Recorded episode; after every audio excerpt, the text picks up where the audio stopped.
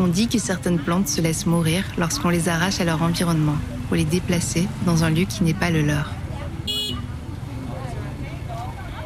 Mais peut-on manquer d'un endroit qu'on n'a pas soi-même connu?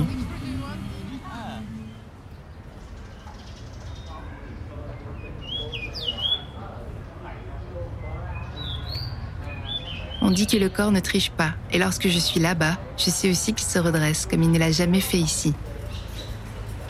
Qu'il reconnaît quelque chose qui ne se traduit pas en mots et le transforme en geste.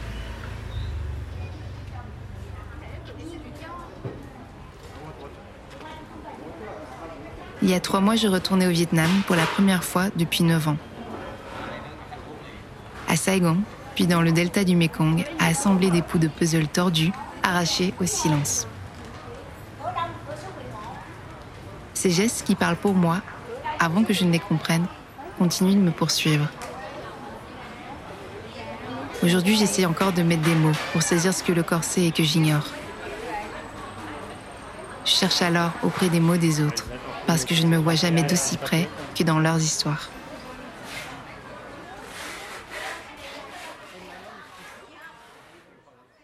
Revenons en arrière. 2017. Il y a d'abord eu le mouvement MeToo, dont on a dit qu'il avait libéré l'écoute sur les violences sexistes et sexuelles. Ensuite, en 2020, la pandémie du Covid-19. Les commentatrices d'alors pensaient pouvoir affirmer qu'elle avait définitivement mis au jour le racisme que vivent les personnes asiatiques. Mais aujourd'hui, qu'est-ce qu'il reste de tout ça? 2023 est à peine entamé qu'elle est rythmée par les révoltes sociales à dimension raciale en France et en Belgique, on meurt toujours de naître dans certains quartiers et de se retrouver du mauvais côté de la ligne de partage des couleurs.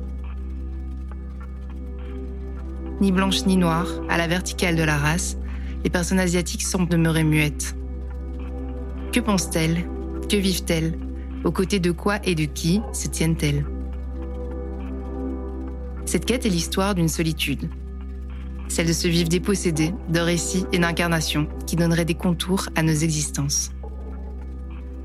On croit parfois être seul à vivre certaines choses, par manque de reflets à ces histoires, ces vécus, ces visages.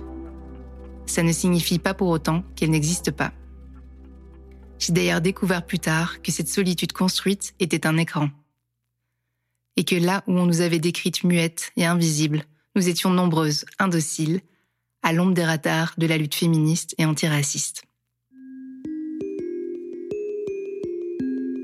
Cette série voudrait partir à la rencontre de ces invisibles, personnes racisées, sexisées, asio-descendantes. Laisser se déployer ces récits intimes et politiques de militantes, artistes, chercheuses. Toutes ces personnes qui m'habitent et me portent. C'est l'histoire de voix issues de Belgique francophone, avec aussi des incursions en Flandre et en France. Des voix qui parfois s'inspirent et souvent se répondent. Mais pour ça, il faut effectuer un premier geste, difficile. Celui de me départir du regard blanc, aussi appelé le white gaze, de ses attentes, de ses besoins d'explication et de pédagogie perpétuelle, qui questionnent sans cesse nos légitimités à prendre la parole et nous détourne sans cesse de nous-mêmes et de nos mots.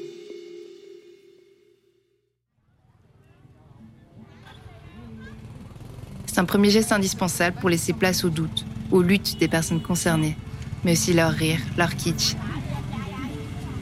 et ce à quoi elles rêvent.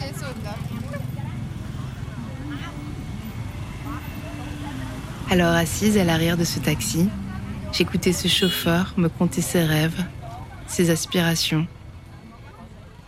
et chanter la musique qu'il aime.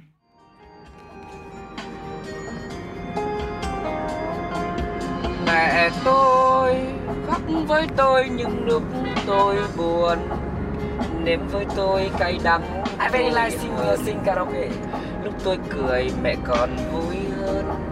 Cả cuộc đời của mẹ là con Combien aussi il attendait, la journée terminée, de pouvoir traverser la ville à moto. Sa femme appuyée contre lui et longer le fleuve.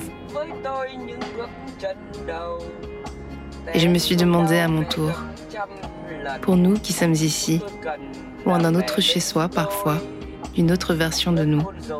Quelles sont nos histoires?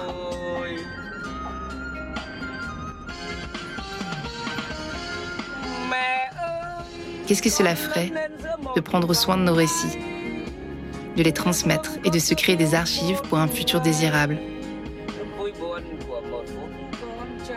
Un futur dans lequel nous aurions notre place. I don't understand. You you talk to me. My my voice. Yeah, Very good. good, good. Oh, I don't think so. Pour passer de la justification de nos existences À la réparation.